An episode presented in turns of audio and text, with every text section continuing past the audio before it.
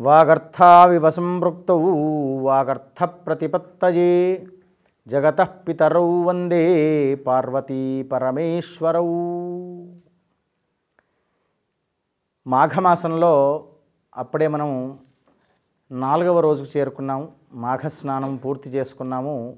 మాఘ పురాణ పఠనం అనేటువంటిది మనకు తెలిసిన నాలుగు విషయాలు మనం చెప్పుకోవడానికి ప్రయత్నం చేద్దాం.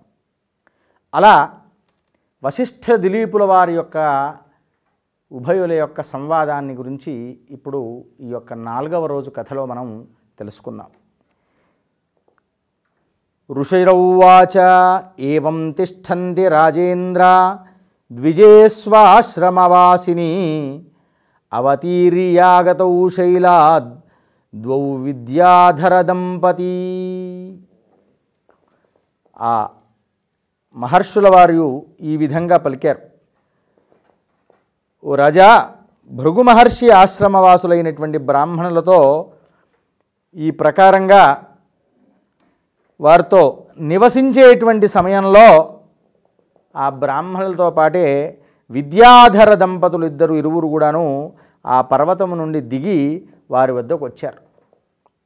వచ్చేసేసి మిక్కిలి దుఃఖముతో బాధపడిపోతున్నారు ఆ దంపతులు ఇద్దరు కూడాను.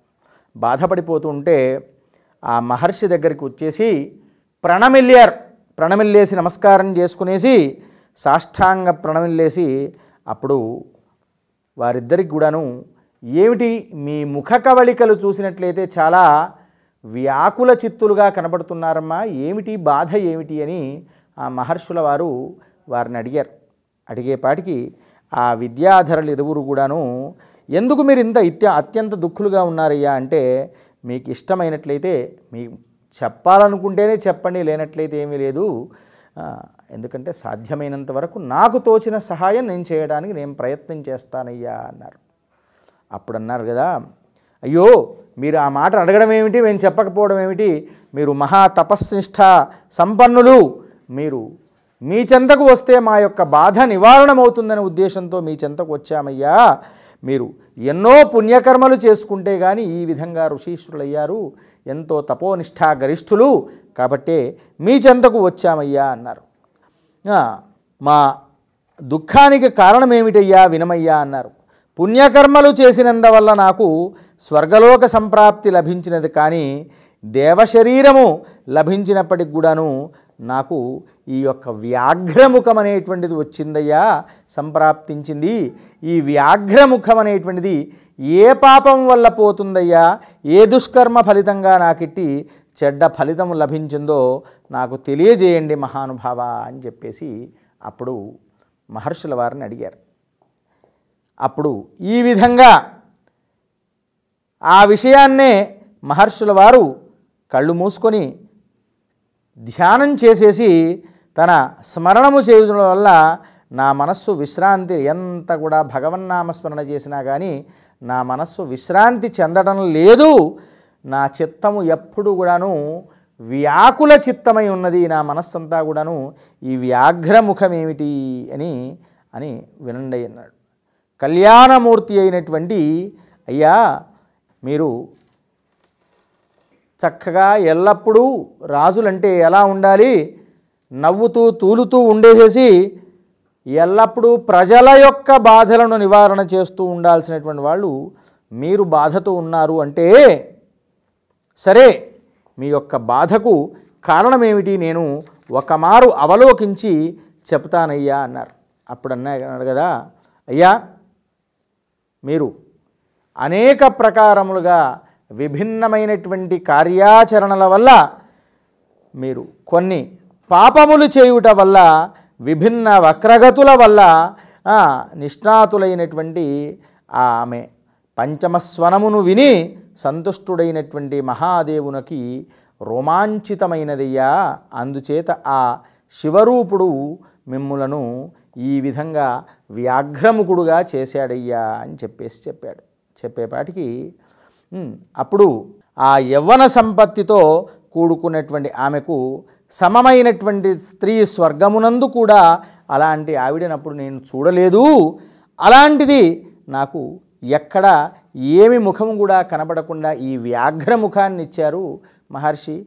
చెప్పండి ఈ యొక్క వ్యాఘ్రముఖం పోవడానికి ఏమిటి? నేను చేసినటువంటి అంత ఘోరమైన పాపమా అని చెప్పి అడిగితే అప్పుడు చెప్పాడు కదా అయ్యా ఇక్ష్వాకు వంశమునందు విద్యాధరుని ఈ యొక్క ఆ వాక్యాన్ని జన్మించినటువంటి విద్యాధరుని యొక్క వాక్యాన్ని విని త్రికాలదర్శి అయినటువంటి ఆ భృగు మహర్షి దివ్య చక్షువులతో దర్శించి అతని పూర్వవృత్తాంతమంతా కూడాను ఇట్లా చెప్పాడు.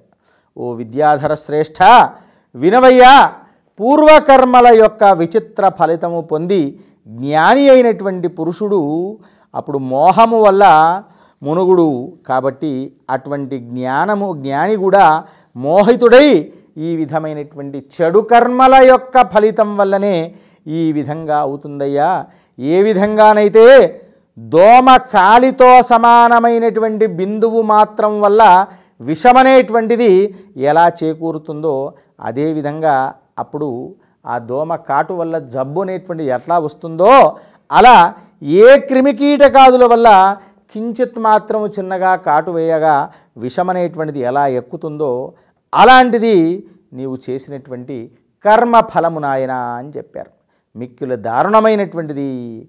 వెనుకటి జన్మలో నీవు మాఘమాసమునందు ఏకాదశి వ్రతాన్ని ఆచరించావు.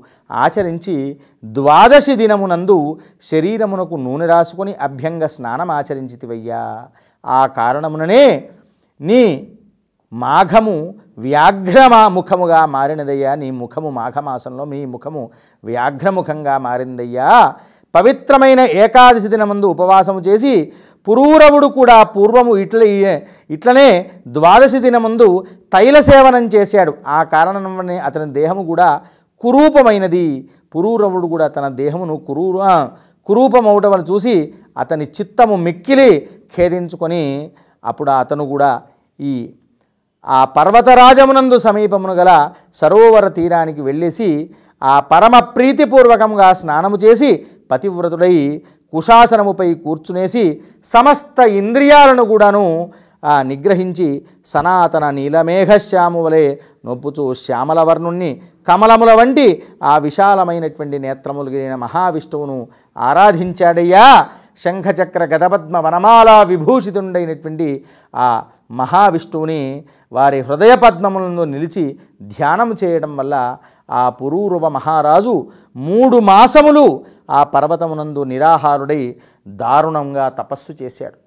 అలా ఆ పురూరవుడు పూర్వము ఏడు జన్మల ఎందు కూడాను ఆ రాజు విష్ణుధ్యాన చిత్తుడై ఇప్పుడు అల్పమైనటువంటి మూడు మాసములు తపస్సుకే సంతుష్టుడైనటువంటి వాడు శ్రీహరి ఆ రాజు యొక్క యోగ్యమైన తపస్సుకు మెచ్చుకొని మనస్సును స్మరించుకొని అనే ప్రత్యక్షమైపోయి మకర సంతృష్టుడై రవి సంక్రమణము రాజు మాఘశుద్ధ ద్వాదశి నాడు ఆనందముతో ఆ దేవదేవునికి శంఖోదకముతో అభిషేకము చేసి సంతుష్టుని చేసినందువల్ల ఆ వాసుదేవ భగవానుడు అయి తైలాభ్యంగన చేసినటువంటి ఆ దోషాన్ని నివారణ చేసి అతనికి అంత్యమును ఆ సుందర మనోహరమైనటువంటి రూపాన్ని ఇచ్చాడయ్యా కాబట్టి నీవు కూడా ఈ మాఘమాసంలో ఏకాదశి వ్రతము ఆచరించావు కానీ ద్వాదశి రోజు తైలాభ్యంజనం చేయకూడదు నాయన అలాంటిది చేసావు నువ్వు. అతని సుందర రూప లావణ్యమైనటువంటి వా పరిశోధన కారణంగా అతను ఆ విధంగా అయ్యాడు. కనుక నీవు కూడా ఈ యొక్క మాఘమ ఏకాదశి రోజు వ్రతాన్ని ఆచరించావు. ద్వాదశి రోజు ఆ విధంగా తైలాభ్యంజనం చేయటం వల్లనే నీకు ఈ విధమైనటువంటి రూపాన్ని చెందావు నాయన అంటాడు. ఆ మునీశ్వరులు దేవతలు విష విషయాలన్నీ కూడా చెప్పినటువంటి విషయాన్ని కూడాను ఆచరించుకొని స్నాన విధిని కూడా నేను నీ కొరకు వర్ణిస్తాను నాయన. నీ భాగ్యవశమున మాఘమాసము కూడా సమీపంలోనే ఉన్నది. కాబట్టి నేటికి ఐదవ రోజులోనే మాఘమాసం ప్రారంభిస్తుంది. ఇప్పుడు పుష్యశుద్ధ ఏకాదశి తిథియందు ప్రారంభించి భూమిపై నీవు శయనించు. ఒక మాసము పర్యంతము కూడా నిరాహారుడవై ఉండి త్రికాలము ఎందు కూడాను ప్రాతకాలము మధ్యాహ్న కాలము సాయంకాలము. ఈ కాలాల్లో స్నానము చేయుట ప్రారంభించి మాఘమాసము వరకు ఈ విధంగా నీవు చేసినట్లయితే నీ యొక్క రూపమనేటువంటిది పోయి చక్కగా చక్కని రూపాన్ని పొందుతావయ్యా అని చెప్పి చెప్పారు. చెప్పేపాటికి మాఘి ఈ విధంగా ఇంద్రియ నిగ్రహంతో భోగములను పరిత్యజించేసి మాఘశుద్ధ శుద్ధ ఏకాదశి పర్యంతం మూడు కాలములు మహావిష్ణువుని ధ్యానము చేస్తూ స్నానమాచరించేసి ఈ విధంగా పూజించాడు. అప్పుడు నీ సమస్త పాపములు తొలగిపోయి పిమ్మట ద్వాదశి పవిత్ర దినమునందు ఓ కిన్నర మంత్రముతో ఆ పవిత్రము కాబడును కళ్యాణ కారణమైనటువంటి జలముల ద్వారా నీ అభిషేకము వనరించేసి స్నానమాచరించడం వల్ల నీ ముఖము కామధేనువు యొక్క ముఖము వలె సమానముగా సుందరముగా తయారగును అని చెప్పాడు. ఆ విధంగా అప్పుడు విద్యాధురులందరూ శ్రేష్ఠులైనటువంటి మునీశ్వరుల యొక్క చెప్పినటువంటి విషయాల్ని అప్పుడు వారు చక్కగా వినేసి ఈ విధంగా ఆచరించుకొని ఆ విద్యాధురిని మరలా ఈ కథను వర్ణించడం మొదలుపెట్టాడు. అయ్యా మాఘ స్నానం అనేటువంటిది అంతటి గొప్ప విపత్తులను తొలగింపజేస్తున్నది కనుక ఈ మాఘ స్నానం వల్ల అధిక ఫలితం అనేటువంటిది వస్తుంది. కాబట్టి నీ యొక్క కురూపం అనేటువంటిది తొలగిపోవాలి అంటే ఈ యొక్క కాశీ ప్రయాగ లాంటి నదులయందు స్నానమాచరించినట్లయితే మహాఫలితం వస్తుంది.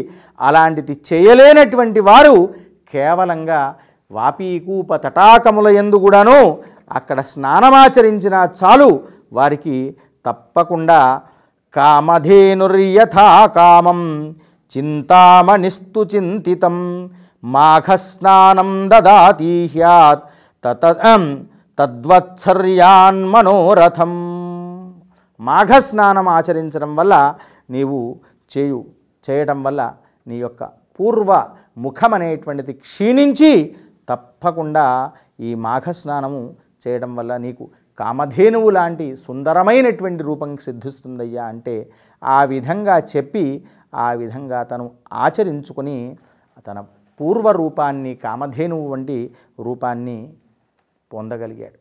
అంటే ఇక్కడ చెప్పడం విషయం ఏమిటయ్యా అంటే మాఘ స్నానం వల్ల చేసేటువంటి వారికి ఆయువు వృద్ధి ధన సంపత్తి మరియు మంచి భార్య కూడా కలుగుతుంది. ఎందుకంటే జీవితంలో చూడండి మనకు కావలసినటువంటి ప్రధానమైన విషయాలు మంచి ఆయుస్సు మంచి ఆరోగ్యము అంతేకాకుండాను మన జీవిత భాగస్వామి కూడా చక్కనిది లభించడం. ఎందుకంటే తాను కోరుకున్నటువంటి కోర్యం భర్త యొక్క కోరికను నెరవేర్చేటువంటి భార్య దొరికింది అంటే అంతటి కన్నా ఐశ్వర్యవంతుడు అదృష్టవంతుడు మరొకడు లేడు.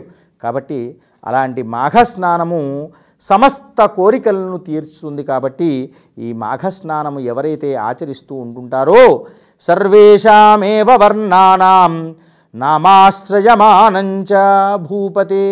మాఘస్నానం ధర్మస్య ధారాభిదర్వర్హది ఈ మాఘస్నానం అనేటువంటిది ఎవరైతే ఆచరిస్తూ ఉంటుంటారు నాయన అలాంటి మాఘస్నానం ఆచరించి ఎవరైతే దానము చేస్తూ ఉంటుంటారో కమండలు దానము అలాగే చెప్పుల దానము ఇలాంటివి గొడుగు దానము ఇలాంటివి మాఘమాసంలో ఎవరైతే చేస్తూ ఉంటుంటారో ఈ చాతుర్వర్ణ్యాల వారు కూడా ఈ యొక్క స్నానాన్ని ఆచరించుకోవచ్చు నాయన. కనుక ఈ వ్రతాన్ని నీవు ఆచరించుకోవడం వల్ల నీకు ఈ విధంగా నీ పూర్వరూపం అనేది ఎలా సిద్ధిస్తుందో అలానే నీ రాజ్యంలో ఎవరైనా కూడా దోషాదులు చేయటం వల్ల వారికి నివారణం అవటం కొరకు ఈ మాఘస్నాన ఫలితాన్ని చెప్పనాయన అంటే విద్యాధను గురించి ఇన్ని విషయాలు ఆ భృగు మహర్షి వారు చెప్పారు. ఆ చెప్పడం చేత అప్పటి నుండి వారు ఆచరించుకొని ఆ యొక్క స్నానమాచరించి తన పూర్వపు రూపాన్ని పొంది సుఖ సంతోషాలతో ఉన్నారు. అలా మనము కూడా మాఘస్నానము తప్పకుండా ఆచరించాలి. నెల రోజుల పాటు ఆచరించలేని వారు కనీసం పన్నెండు రోజులైనా లేదా ఆరు రోజులైనా కనీసం మూడు రోజులైనా మాఘమాసంలో స్నానం ఆచరించుకొని దాని యొక్క ఫలితాన్ని పొందాలి. అలాగే ఇక మనకు వచ్చేటువంటిది మాఘమాసంలో పంచమి రోజు ఆ యొక్క సుందోపసుందుల యొక్క కథను వధ వారి యొక్క దాని ఫలితం ఏమి వస్తుంది? అనే దాని గురించి చెప్పుకుందాం. అలాగే మాఘ పంచమి అంటేనే దాన్ని శ్రీ పంచమి అంటుంటాము. ఆ సరస్వతీ తల్లి యొక్క పుట్టినరోజు. ఆ రోజు మనకు అనేక రకాలైనటువంటి శుభకార్యాదులన్నీ కూడా జరుపుకుంటూ ఉంటాము. విద్యాప్రాప్తి విద్యారంభము ఇవన్నీ కూడాను ప్రారంభించుకుంటూ ఉంటాము. కొందరికి చక్కగా ఆ రోజు నుండి వేదాధ్యయనం ప్రారంభం చేస్తూ ఉంటారు. శాస్త్రాధ్యయనం ప్రారంభం కూడా చేస్తూ ఉంటారు. పెద్దవాళ్ళైనటువంటి వాళ్ళు. ఇలాంటి వారు అనేక విషయాలు మనకు ఆ రోజు అంత శుభప్రద ప్రదమైనటువంటి ముహూర్తము అలా అదే రోజు ము- ఉపనయనాదులు కూడా చేస్తూ ఉంటారు అంటే ఆ రోజు ఈ సమయంలో చేయాలి ఈ సమయంలో చేయకూడదు అనేటువంటిది అలాంటిది ఏమీ లేదు. అంతటి శుభప్రదమైనటువంటి ముహూర్తము అలాంటి ఆ యొక్క శ్రీ పంచమ వైశిష్ట్యాన్ని కూడా మనం మరుసటి రోజు రేపటి కార్యక్రమంలో చెప్పుకోవడానికి ప్రయత్నం చేద్దాం. స్వస్తి ప్రజాభ్య పరిపాలయంతాం న్యాయేన మార్గేణ మహిమహీషా గోబ్రాహ్మణేభ్య శుభమస్తు నిత్యం లోకా సమస్తా సుఖినో భవంతు. ఓం స్వస్తి.